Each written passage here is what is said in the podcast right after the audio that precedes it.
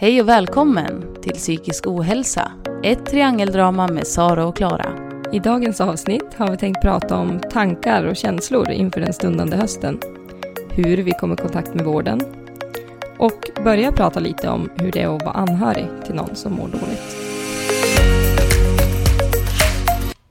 Yes, avsnitt två. Ja, Kul. Det känns superroligt Ja, faktiskt. ja. Jag tänkte, nu är det ju mitten på augusti och man kan väl säga att sommaren lider mot sitt slut. Hösten är här och vi har ju erfarenhet av Höst. höst och dåligt mående. Ja, jo men det stämmer. Jag tänker, det är ju, vi har ju börjat sett nu att varje höst så blir ju jag ganska mycket sämre i mitt mående. Jag kan ju Mm. vara rätt så bra hela somrarna. Typ, eller? Ja, men det är väl mer upp och ner. Hösten har väl man ändå kunnat se är en tyngre period och så tror jag att det kan vara för många. Det blir mörkare och det blir kallare och Mm. så vidare. Men vi har ju sett ett ganska tydligt mönster för dig de senaste åren att det, Ja. att det är tuffare på hösten. Jo. Och det har vi ju börjat prata om lite grann nu inför. Hur vi ska förbereda oss. Ja, typ lite grann. Och vad, vad vi kan förvänta oss och ja, Ja. hur vi ska tänka och göra och ja, för att det inte ska bli så jobbigt. Mm. Är tanken att vi ska dela med oss av de tipsen, typ på hur vi förbereder oss inför... st- vi kan ju alltså- säga, vi kan ju i alla fall prata lite om hur vi har tänkt och Ja. hur du Mm. känner lite grann och Ja, men, vad som hände förra hösten lite grann kanske. Ja, absolut. Alltså jag tänker så här, nu ska jag börja plugga igen efter ett halvårs uppehåll tänkte jag säga. Det blev väl typ ett års uppehåll. ja alltså- sen du slutade plugga i Mm. oktober så. För jag blev ju sjukskriven förra hösten i oktober. Mm. Eh, så att eh, jag har väl gått runt här nu och varit ganska nervös inför att hur fan ska jag klara av att plugga nu då liksom? För att jag är ju så pendlande i mitt mående som du har varit inne på. Och du har börjat jobba heltid som tandläkare. Mm. Och så har vi Loppan, alltså Lilly, vår hund. Eh, och så ska jag, alltså jag är dål, dålig, jag har svårt att vara hemma och studera. Det blir lätt att jag grottar ner mig i mitt mående. Och det blir väl ännu tydligare just på hösten. Eh, och det finns ju någon, alltså... Man brukar ofta få höra att på hösten mår fler sämre. Och jag verkar ju verkligen passa in där. Eh, jag vet inte varför. Men eh, ja, jag har alltid mått dåligt på hösten. Mm. Men det som är nu i- och med den här hösten, det är att jag ska liksom prestera. Jag har ju både signat för Björklöven igen, så jag ska spela hockey. Där blir det också prestation. Och det har väl varit en av mina såna här äh, svåra grejer i mitt mående, att när jag ska pre- prestera mycket, då så... Eh, ja, brukar jag börja må dåligt för att eh, pressen blir för stor. Mm. Och därför är vi ner- eller jag är väl kanske lite nervös inför hösten just för att nu ska jag ju både prestera på hockey och när det gäller plugget. För kuggar jag en tenta, då är det liksom 200% plugg. Och jag klarar ju knappt 100% plugg. Så att det är liksom... Mm. eh, Ja, men, och samtidigt så just det här med hockeyn, för då kan man ju tänka att ska du verkligen spela hockey? Men det har vi ju diskuterat ganska mycket, Ja. att det också är viktigt att ha... Vi testade förra hösten att inte spela. att inte spela hockey. Mm. Och då blev jag ju gördålig. Ja, du satt ju bara hemma, hade inga, Kontakter. nej, Alltså, inga jag- sociala kontakter, inga, ingen fast tid att, Nej, att träffa folk, att röra på sig, att komma ut ur lägenheten. det var med Lilly då. ja, Men precis. annars så satt jag ju nästan bara hemma. Mm, Eller jag satt bara hemma. mm. Och, och just den här sociala kontakten och att, och att röra på sig är ju saker som ökar välmåendet. Mm. Och därför så tänker jag att hockeyn är någonting jättebra. Mm. Samtidigt som det ju, som sagt, det ökar ju pressen, absolut. Man vill ju prestera, man vill vara på topp. Och det kommer inte alltid vara. Nej. Det är väl också någonting, vi har ju pratat jättemycket om det inför, att Mm. sänka kraven på sig själv. Jag är ju också en högpresterande människa. Jo. Så. Skillnaden på dig och mig det är att du faktiskt presterar också. jag Ja, kan men- ha höga ambitioner men det är sällan jag liksom... Jag har ju aldrig varit bäst i klassen eller sådär. Utan så att... eh, jag har de kraven som jag många gånger inte når. Och det är ju inte bra. Du når ju ofta dina krav. Sen är inte det bra att du har dem. För man ska inte behöva vara bäst. Alltså, jag vet, en kan vara bäst. Mm. Men alla kan vara skitbra, säger Mm. han Mikael Dahlén. Mm. Ja, nej men det jag tänker är väl också att jag har ett sätt att hantera om det nu går dåligt en träning eller en match. Visst, jag blir också liksom Påverkad och besviken deppig. och ja, lite Mm. deppig. Men sen kan jag liksom sätta det i perspektiv och säga ja men okej, det är ju bara på det igen. Typ se det som Mm. motivation till att prestera imorgon istället. Ja, Eh, men för dig absolut. blir det liksom du... Jag tycker lite grann att du kanske inte kan skilja på din prestation och ditt egen, eget värde. Nej, Utan att det är som samma sak. Du är inte värd någonting om du inte presterar. nej, precis. Eh, Och det gäller ju både i idrott och i skola och hemma. Ja men alltså i alla, Alla i sammanhang. alla slags relationer också. Mm. Och det är ju skitjobbigt. Och det där vet jag ju att jag har försökt jobbat med väldigt intensivt i vissa perioder. Och det som ändå känns positivt inför den här hösten kontra förra hösten, det är ju att jag känner mer egenvärde nu. Mm. Tror jag i alla fall. Det ska bli väldigt intressant att se hur den här hösten Mm. går. För att det är då jag får ett riktigt kvitto på det. Mm. Men det känns som att jag är starkare i mig själv nu. Att jag säger, Mm. jag har, gör jag nio skitbra pass och en dålig så tänker jag nu att jag ska försöka en, alltså det gör inget, jag är bra ändå. Jag ska Mm. köra ändå. Alltså jag försöker verkligen med det här nu. Mm. Jag tänker att det är bra om man jobbar med de tankarna innan och ja, men på något vis försöker typ pränta in dem. Så Ja. kanske det blir lättare i situationen. Sen tänker jag att det inte... Man kommer att tycka att Alltså- man är dålig ändå. Ja, jo men så är det. Men Men- jag har ju verkligen varit helt beroende av alla andra människor. Alltså jag har behövt höra tusen gånger om jag gör något bra. Och alltså vem orkar vara med en sån människa? Jag orkar inte ens med mig själv. Nej, det har ju varit en liten, ett litet problem mellan dig och mig när vi har Ja. idrottat ihop. Att, Ja, du blir ju bara sur. att, att du... Förlåt.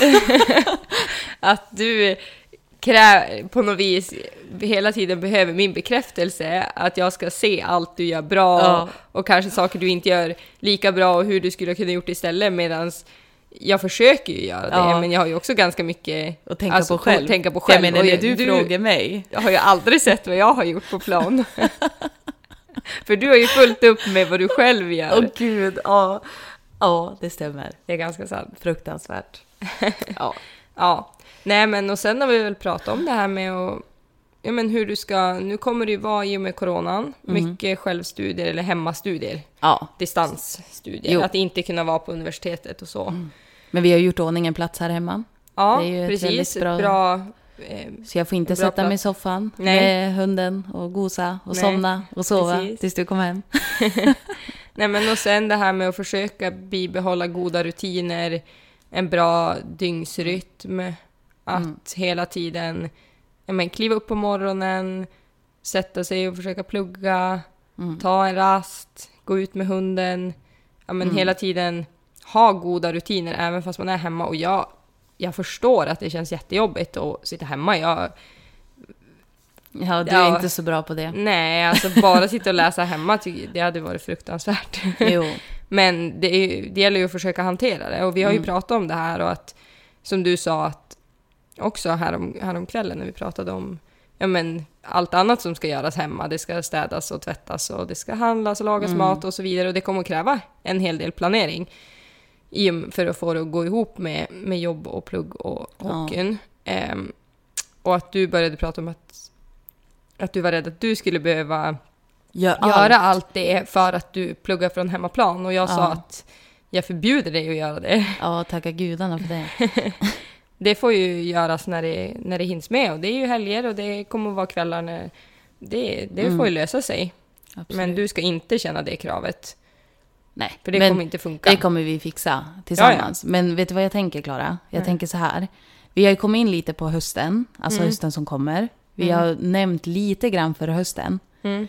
Eh, och jag tänker att vi ska gå tillbaks mer till förra hösten. Mm. Eh, och mer till våran första kontakt med vården. För att det, vi har varit inne lite på det här med prestation Mm. och dålig självkänsla, egenvärde. Mm. Och om jag minns rätt så var ju faktiskt mitt första möte efter att jag faktiskt failade en tenta. Alltså att kort efter att jag hade failat min tenta så var det kanske bara en månad tills jag kom i kontakt med vården första gången. Om jag inte minns fel. Men jag tänker Mm. att vi går in på det alldeles strax. Så vi tar en liten paus här. Mm. Så kör vi vidare där. Yes. Yes.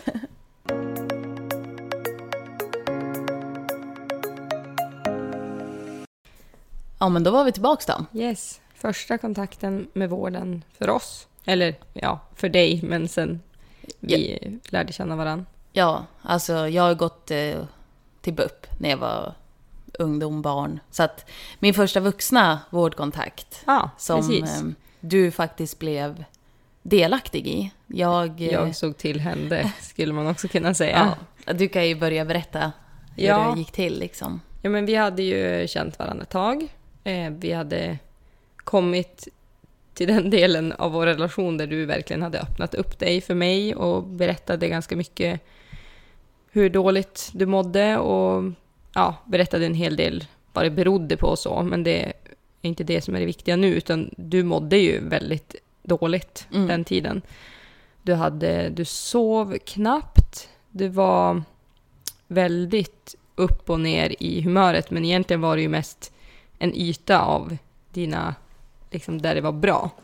När du Jo. var bland folk och så. Men jag såg ju att det fanns, liksom, det var inte riktigt äkta. Det var, det var liksom ditt sätt att upprätthålla en, Någon fasad. någon fasad. Ja. Men Och så har jag alltid gjort. Alltså, Ja. Jag tänker alla som, om det är någon som lyssnar nu som har typ gått med mig i skolan, spelat fotboll med mig eller spelat hockey med mig. Det här är återkommande och har alltid varit. mm. Liksom. Jag Ja. har alltid sett väldigt glad ut. Ja, precis. Och sen kom det ju fram till att det inte var så riktigt. Mm. Och det var väldigt...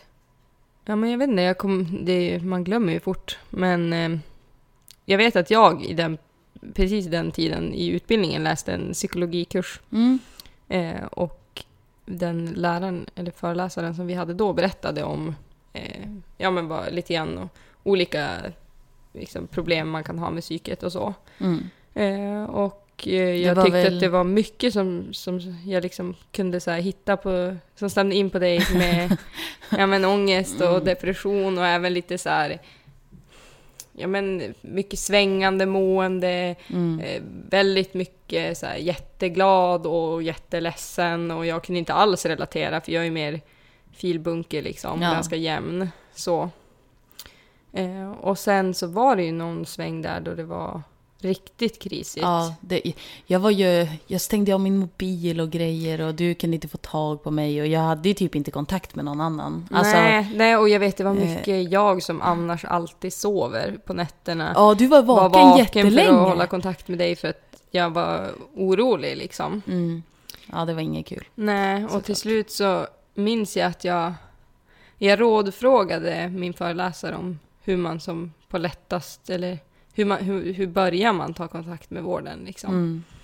Och då tipsade Var det jag... att du berättade att du hade någon nära anhörig som var sjuk? Jag tror jag berättade Eller? att jag kände en som Ja. inte mådde så bra och hur man skulle ja, börja, ja, du börja behövde liksom råd som nära anhörig? Ja. Ja. Och då tipsade han mig om unga vuxna. Mm. Men han sa att det kunde vara liksom... Lång väntetid? Ja, precis. Och man var ju som tvungen att få en remiss dit. Ja, just. Och då tipsade han mig om att söka psykakuten. Ja. Om det var liksom väldigt besvärligt. Och att... Ja, men om man kände att det var jobbigt att gå dit en vardag mitt i dagen för Mm. att man var rädd men, bli sedd eller alltså typ att man kände lite skam och så.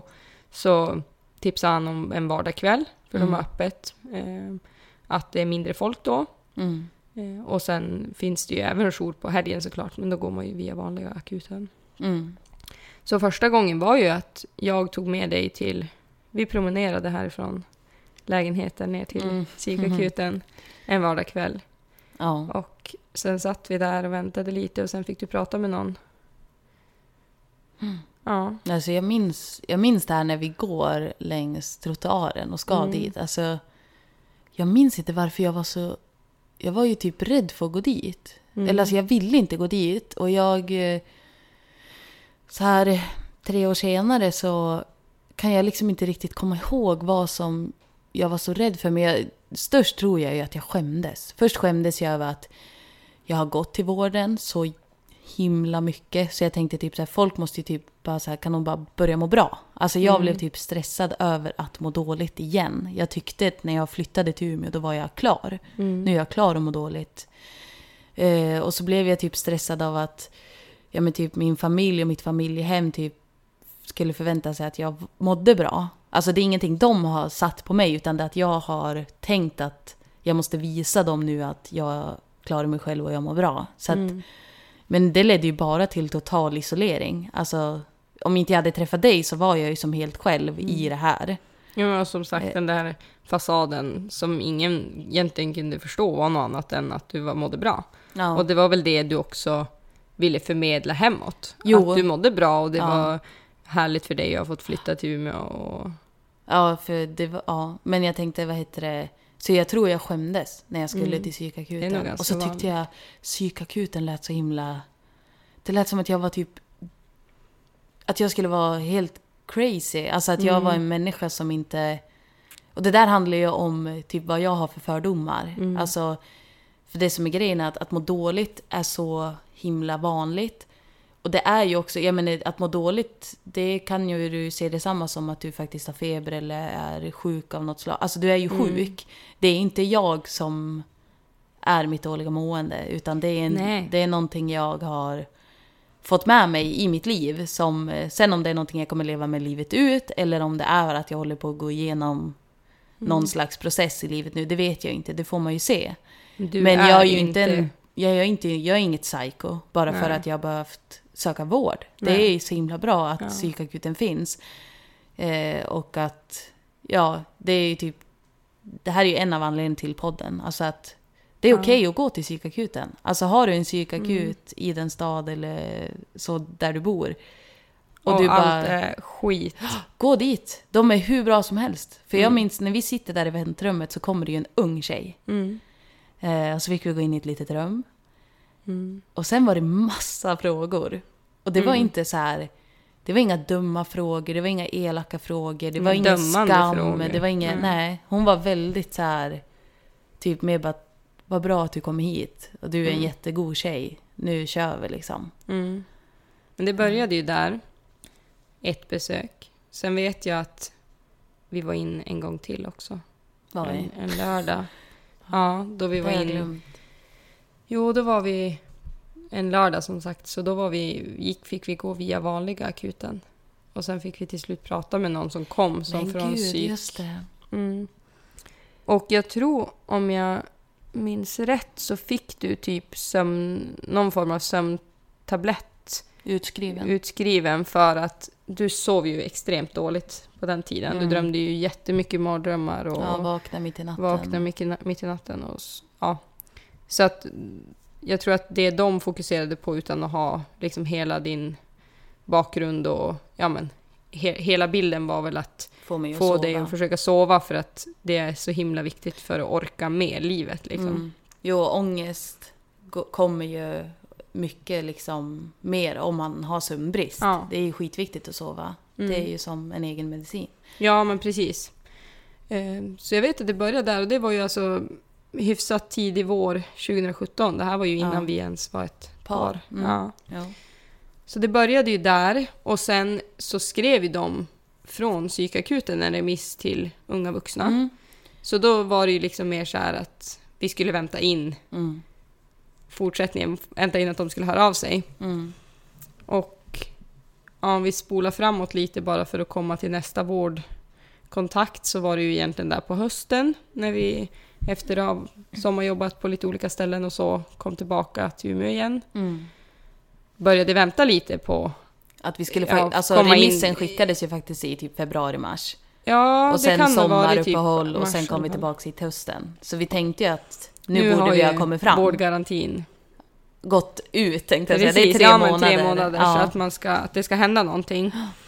Och då vet jag att du har ju i större delen av vår relation och säkert tidigare än så haft stor fobi för att ringa telefonsamtal. ja, ja, ja, ja. Det har ju blivit lite bättre. Jo, men... Eh, Eh, Men du har ju fortfarande jobbigt att prata med okända människor i Mm. telefon och... jo, jag svarar ju dig och mamma. Ja. Typ. Eh, och då vet jag att jag som inte har det började ju ligga på. Vilket Ja. inte direkt var så väldigt omtyckt av orden. Nej. För det är ju alltid sådär att man ska ringa någonstans och så ska man knappa in sitt personnummer för att de ska veta vem det handlar om. Eh, och då ringde ju jag och knappade in ditt personnummer för det var ju dig det handlade om. Och sen presenterade jag mig som Så. din sambo. Ja, och, och eh, då blev de upprörd. Ja, de blev lite upprörda att jag ringde i någon annans personnummer, men det var ju liksom... Ja. Nej, men och det var ju som sådär att ja... Nej, det var ju inte... Det var ju långa köer och bla bla bla. Mm. Och det drog ju som ut på tiden. Och sen egentligen det som fick det att lossna, för jag låg ju på flera gånger. Ja. Eh, det var ju när du själv sökte vårdcentralen Ja. för en ADHD-utredning. ja, just ja. Ja. Ja, jo men det gjorde jag ju. Och då är det ju så himla, alltså slumpen är så sjuk ibland. För att när jag liksom stegar in där på vårdcentralen, då möter jag en äldre man, skittrevlig där också. Han var, han var jättebra. Han var riktigt så här... äh, Jag kände typ direkt att han ville sitta och prata med. Han var liksom... Och då berättade han att han har varit chef på Unga Vuxna. Och när jag berättade att jag hade varit i kontakt med Unga Vuxna där i februari-mars. Och att jag hade ringt, Ja. alltså när du berättade att jag hade legat på också Ja. om att... Och vi inte hade fått någon... Han blev ju jätteupprörd. Mm. Bara, jag känner folk där, jag ska höra av mig till dem, du kommer få en tid inom närmsta tiden. Typ. Mm. Och sen gick jag hem och bara några dagar senare fick vi ett brev i postlådan om en tid på Asta. Mm. Nej, oj vad säger jag, unga vuxna, förlåt. Ja, precis. Mm. Ja, och då Otroligt. var ju som egentligen bollen i rullning lite grann. Mm. Och sen dess, det här var ju alltså hösten 2017. Började ju Mm. komma in där i november kanske eller något sånt. Ja, Då du fick komma till Unga Vuxna första gången. Och då fick du ju en kur- kurator där. ja. Ehm. Och sen har ju som du gått regelbundet egentligen sen dess. Mm. I perioder två gånger i veckan. ja, jag tror jag var uppe på tre någon gång när det var riktigt dåligt. Ja. Och Mm. det har ju varit väldigt både och. Jag tror ju att det har varit jätteviktigt för dig att faktiskt gå och prata med någon. Mm. Alltså att det har varit... Men det har ju varit otroligt kämpigt just stunderna, eller liksom egentligen resten av dagen framförallt efter du har haft ett samtal. Jo, för att det sliter. Alltså Mm. det är så här, vård, ehm, att gå och prata med någon är typ det bästa jag har gjort. Och jag uppmanar, om det är någon som lyssnar nu och inte vet vad du ska göra liksom, så sök vården. För att det finns så himla bra människor där. Sen finns det alltid rötägg, det har alltid funnits. Det finns det väl inom allt. Ja, jag menar det är bara att fortsätta söka för att det finns så många som liksom vill hjälpa en. Och sen är det ju det att liksom, jag har ju kunnat gått ifrån... Eh, alltså jag har kunnat gått ifrån eh, ja, men möten där jag har känt mig jätteglad. För att det har verkligen... Jag har fått släppa en bomb och nu känns det så skönt att inte vara lika tung i kroppen längre. Men sen så...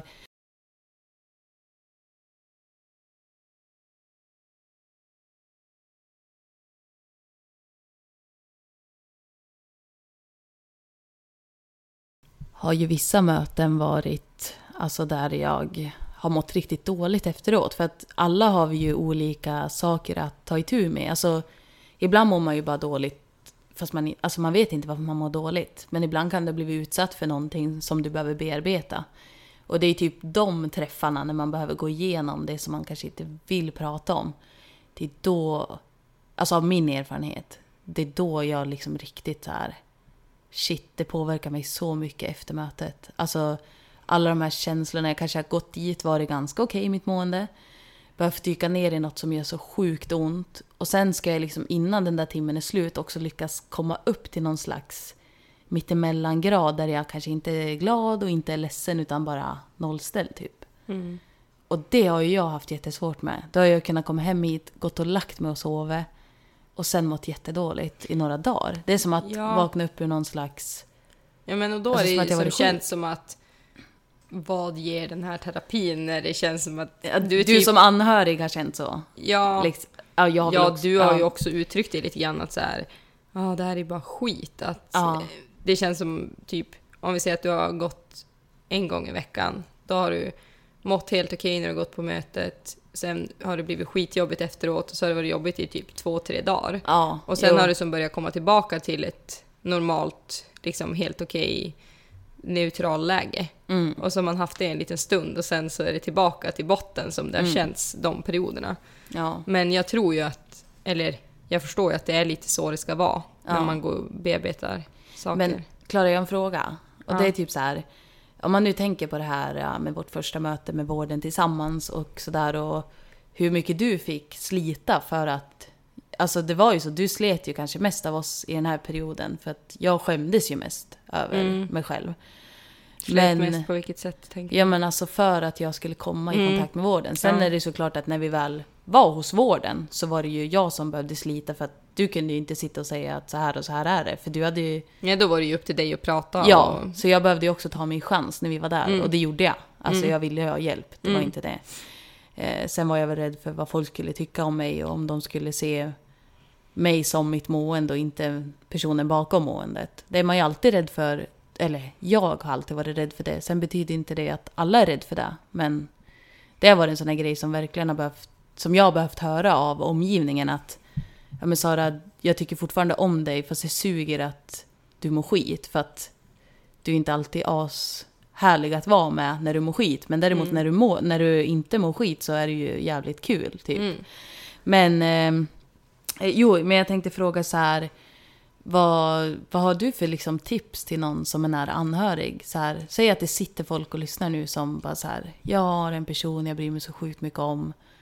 Jag ser hur den lider. Jag vet inte vad jag ska göra. Vad, har du något tips liksom? Eller vad, har du någonting som du känner att jag är så glad över att jag gjorde det här? Ja, alltså det jag kan säga är ju att jag, är, jag hade ju aldrig klarat det på egen hand utan att vi fick hjälp av vården.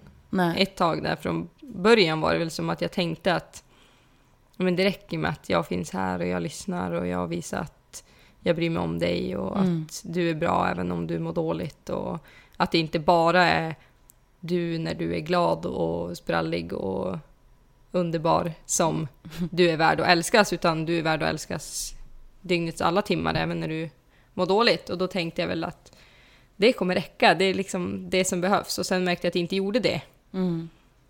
och bara en sån sak är ju också väldigt jobbigt. Ja. Att inse att fan, jag räcker inte till. Nej. Men när du väl fick kontakt med vården Mm. eh, så märkte jag att det var en avlastning för mig. Mm. Och jag hade ju inga problem med att vara den som drev på. Jag kan ju vara... Alltså du jag är kan ju vara driven. Lite, ja, Du är ju driven allt. men jag kan Alltså, vara lite obekväm sådär att jag, jag skiter i om de säger att man inte får ringa och knappa in någon annans personnummer så gör jag det ändå för att det, man har rätt till vissa saker. Man har rätt att få hjälp. Ja. Så jag är glad att jag, att jag ringde och, och låg på och såg till att du fick hjälp. Ja. Det är väl typ det, att se till att... Men, men det är ju också, det kräver ju av den som Mår dåligt. dåligt att man är mottaglig. Jag tänk, det var ju du väldigt tydlig med, alltså för, om jag tänker så här när vi blir ett, när vi går in i en parrelation, alltså att vi blir Mm. tillsammans på riktigt. Mm. Då är du också väldigt tydlig med att Sara, du måste ta hjälp. Jag, vi kommer inte kunna vara tillsammans om du inte Mm. heller är villig att ta hjälp. Jag är jättevillig att stå nära dig och stå bredvid dig i det här. Mm. Men du måste också ta hjälp någonstans. Mm, jo, jag tror jag kommer ihåg att jag sa det att ett krav från min sida Ja. är att du också fortsätter att gå till vården. Ja. Även också de stunder när du mår väldigt mycket bättre i perioder. Ja, Att jo. fortsätta att inte tänka att nu är, nu är jag klar. För Nej. jag visste ju att det inte var så. Mm. Och att, ja, att du höll liksom fast vid det, att du lovade att Mm. fortsätta ta hjälp. Ja, precis. För man kan inte heller som den som mår dåligt lägga hela sig själv i den andres famn och tänka att du ska bära mig nu genom livet. Nej. Alltså det blir, det är ju jätte... Det är ingen rolig relation att leva i liksom. Det blir Nej. inget roligt för någon Och av det oss. har ju också varit kanske ett litet problem emellanåt i, i riktigt mörka stunder. Att det har känts som att jag har fått bära dig. Jo, Men så är det ju inte just nu. Det är bra. nej. Det var ett tag sedan. Jo, det är länge sedan. Mm. Det, jag tänker att det är hösten du tänker på. När jag Ja. blev sjukskriven. Som blev Mm. den där jag litade på att du... Eller litade, det är inte så att jag medvetet bara åh, nu ska hon bära mig, utan det blev väl så. Jag slutade äta, jag slutade sova, jag satt vid datorn, jag gjorde ingenting. Alltså då, Mm. då blev det automatiskt att du sprang runt här i bakgrunden och bara Ja men om jag gör det här eller det här eller det här då kanske hon mår bättre nu. Och så jag bara sitter här liksom och Mm. var inte alls medveten om dig i bakgrunden ens. Nej. Så att, Mm. Nej, det var riktigt kämpigt där ett tag. Och jag kan väl säga att det är som jag så klokt säger nu, att man inte klarar av att bära en annan människa och vara den som ska fixa allt, så var jag väl tillbaka lite i det, det tänket. jo. Vilket jag tror också kanske är ganska lätt att man hamnar i som anhörig, att man vill klara allt och man vill, man vill liksom fixa det. Mm. Eller fixa dig, för min del. Jo, jag, jag glömde ju helt, alltså i höstas, jag glömde ju helt bort det här som jag lovade dig när vi inledde vår relation. Mm. Att jag skulle jobba med mig själv. För Mm. att hösten 2019 så hade jag ju som bestämt mig för att ge upp. Ja, det jag var ju hade verkligen gett så. upp. Jag var så här, ja. det går inte, jag kommer aldrig må bra. Nej. Varför håller jag på så här? Jag sliter ont hela tiden, jag går på de här träffarna. Jag blir inte bättre, jag mår bara sämre. Varför gör jag så här? Mm. Och det var mycket självskadebeteende och just det här som du började säga, du åt inte, du svälte dig själv, ville inte riktigt sova, du träffade inte folk. Ehm, och gradvis blev det ju också, när man ser på det så här lite nyktert efteråt, Mm. att det ökade ju mer och mer. Men det är ju också svårt när man är mitt i det, ser man inte riktigt. Nej, Men det var alltså, liksom att jag, jag gjorde ju som allt och försökte hjälpa dig utan att ställa krav. Jo, Eh, och vilket jag ju ville... inte är rätt sätt. Men Nej. när man är i det så är det liksom så här. Ja, men det var ju så bra att vi hade Lilly och du skulle gå ut med henne men till slut, men det kom det här att ja men kan inte du göra det? Ja. Så det är ju intressant det. för att jag tror ju typ så här i början, det där började ju med att du nog tänkte att du gjorde mig en tjänst. Att du bara avlastade mig lite för Mm. att jag skulle få mer energi. Mm. Men det blev ju bara att för varje gång jag blev av med en del som faktiskt kunde liksom stimulera mig att ta mig ut eller så här. Mm. Så blev jag också ännu sämre. Så att det är lätt Mm. att man tänker att man hjälper någon men man egentligen stjälper för en. Precis, och det är ju för, jag vet att jag var jätterädd för att ställa krav på dig som, ja men, som Jo. skulle göra saker så att du mådde ännu sämre. Eh, och du var väl också duktig på att spela på mitt dåliga samvete som kan Ja. vara ganska närvarande ibland. Jag vill, alltså det är inte så att jag medvetet ska Nej. Alltså det är när man mår, när man mår, alltså när man är på botten, botten och man inte ser någon mening med att Mm. leva nästan, då tänker man inte heller realistiskt. Alltså jag, det är ju så här, Mm. det är så här, jag vet ju också att det här har vi pratat om efteråt. Du gick runt här och, och hjälpte mig. Men jag ville ju inte bli hjälpt. Nej. Så jag såg ju inte något som du gjorde som att du hjälpte mig. När du tjatade om att du hade gjort mat eller att vi skulle äta så var jag bara så här, nej, jag tycker inte äta. Mm. Alltså, Nej. Jag, jag vill inte ha mat. ju- jag höll ju på ganska länge med att så här, men nu ska vi äta tillsammans, jag har lagat mat, Ja, jag har handlat hem så du kan äta det här. ja, Eh, och till slut så orkade jag ju inte riktigt heller. eh, med att försöka tjata och lirka och ha mig för att du skulle göra sådana saker. nej. Du blev ju medberoende i mitt dåliga mående. Absolut. Det har jag ju varit. Ehm, Och det är där man inte vill hamna. nej. Alltså, Till slut så var det ju, det vände ju, ja. som tur var. och, Men jag vet att det var ju precis i den vevan att jag höll på att säga ifrån att det här går inte längre. Vi kan inte vara ihop om du inte vill leva. nej, Det går inte. Jag, Om kan, jag i- inte- jag kan inte leva för oss båda två. nej. Eh, Det, jag orkar inte. Jag var väldigt nära den berömda väggen där. Mm. Har försökt parera allting under hösten. Mm. Eh, men sen vände det ju där i december. Genom krav. Ja, från mig. Mm. Ja. Och det, alltså jag, det här är ju så sjukt för att jag minns ju alltså när det blev det här kravet att bara så här, du, du måste fan skärpa dig. Du, först är du skitelak, för jag var jätteelak. Mm. Och alltså jag är inte en elak person egentligen. Nej, Men när jag mådde sådär då, alltså jag, jag, nu, det är nu i efterhand jag sitter och ser och säger att jag är elak. Det var inte att Mm. jag tänkte, jag gick inte runt medvetet och alltså, gjorde illa dig. Nej. Alltså, Men det vet ju jag också. men eh, jag minns så väl liksom, när det blev den här brytningen att bara, du får fan skärpa dig. Det var som att jag bara så här. Det var ju som att jag, jag vet inte, jag bara vakna. Alltså minns du det? Jag började ju gömmas. Alltså det vart ju så här inte heller att, det är också en tydlig sån här upp och ner. Jag är ju alltid allt eller inget. Mm. Så jag började ju direkt, jag bara, alltså gick som ett moln, tänkte jag säga, ett åskmoln här och bara städa överallt. Diska, gick och handla, Mm. lagade mat, började göra mycket mer med Lilly. Mm. Jag tror jag började träffa några av mina kompisar här. Mm. Eh, och så, ja, jag, jag minns inte, men jag minns bara att jag blev som att jag fattade inte längre hur jag kunde ha bara suttit. Alltså det var som att jag vaknade ur någon liksom psykos. Eller alltså jag har aldrig varit i en psykos, jag vet inte ens hur det är. Men det var som att jag hade varit i någon slags dimma. Ja. Mm. Och bara helt plötsligt såg jag allt klart. Och, och det blev bara så här, vad håller jag på med? Jag håller ju på att förstöra dig, jag förstör mig, jag förstör oss. Alltså jag höll på att förstöra hela mitt liv. Och mitt liv är också väldigt bra. Så att det var som att, jag, jag vet inte vad jag hamnade i. Det var, det var ju riktigt alltså, läskigt att bara vakna upp ur, ja, jag vet inte, Mm. ett helvete liksom. Och då vet jag också dock att när du... Var, det var ju som att vända blad bara och så Mm. ville du... Nu mådde ju du mycket bättre och nu ville du fixa allt. Då vet jag att jag hade lite svårt att hantera det också. Att Jo. bara acceptera att nu var du tillbaka på banan och nu skulle jag liksom också bara det. vara Mm. det. Så det tog ju flera veckor innan vi hittade tillbaka till varann. Eh, och ett tag där var det ju kämpigt. Jo, Om vi ens skulle göra det. jo. Eh, Det var riktigt kämpigt och vi var väldigt ledsen båda två. Men eh, vi, vi... I den vevan känns det som att vi verkligen började prata med varann på ett Mm. annat sätt och lyssna på varann framför allt. Mm. Eh, vad man faktiskt sa och vad man behöver.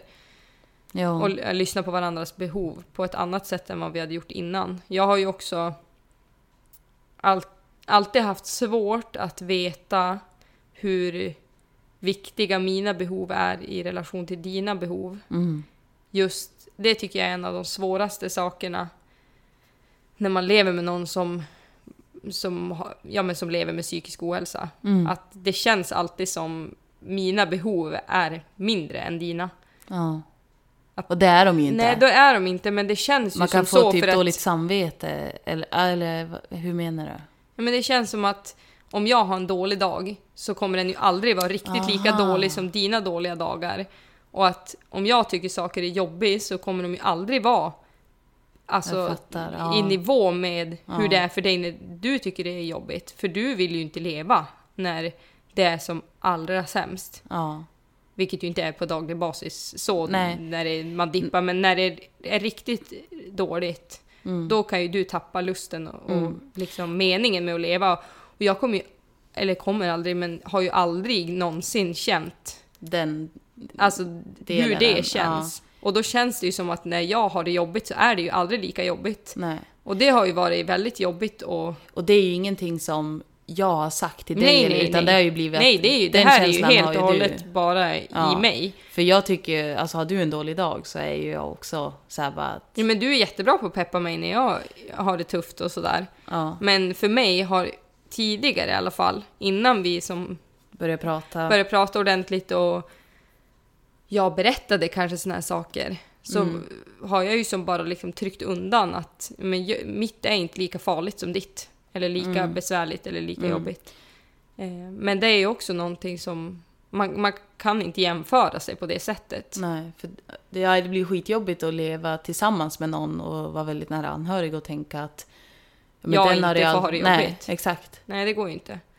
Eh, Men där tycker jag att vi har blivit bättre på, ja, som sagt, prata ordentligt och lyssna ordentligt och förstå varandra på ett annat sätt. Mm. Men det är ju någonting vi verkligen jobbar med varje dag Jo, och som vi lyckas med bättre vissa dagar och inte lika bra andra dagar. nej.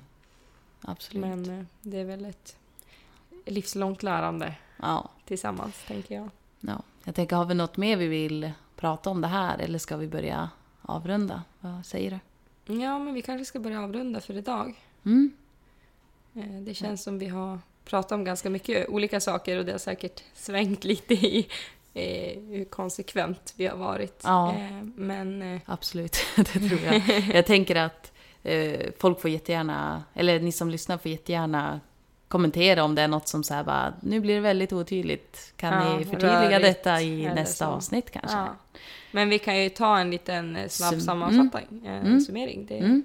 gillar vi ju. Ja, du är grym på dem så micken är din. Yes. Nej, men idag har vi ju pratat om lite tankar och känslor inför den stundande hösten. Mm. Eh, vi har erfarenhet av jobbiga, tuffa, eh, Mörka. mörka höstar Ja. och försöker förbereda oss för Mm. den här hösten för att den inte ska bli lika jobbig. Mm. Eh, vi har även pratat om hur vi tog kontakt med vården, Mm. hur vi fick kämpa oss för att Ta oss dit. ta oss dit och för att fortsätta få den hjälp som vi ville ha. Mm. Och sen, ja, egentligen invävt i allt det andra har vi pratat om hur det är för mig Mm. att vara bredvid och hur det har varit, vad jag har tagit för roll i olika sammanhang. Mm. Ehm, och börja prata lite grann om saker som jag tycker är jobbigt med att vara nära anhörig Ja. till dig som mår dåligt. Mm. Mm. Yes, Mm. men då säger vi väl egentligen eh, Tack för oss. Ja, tack. Och tack till er som lyssnar. Kom gärna med tankar, åsikter, feedback på vår Instagram som har samma namn som podden. Och kom ihåg att det är okej att inte alltid må bra, men det är inte farligt att prata om det. Ta hand om er tills vi hörs nästa gång. Hej då!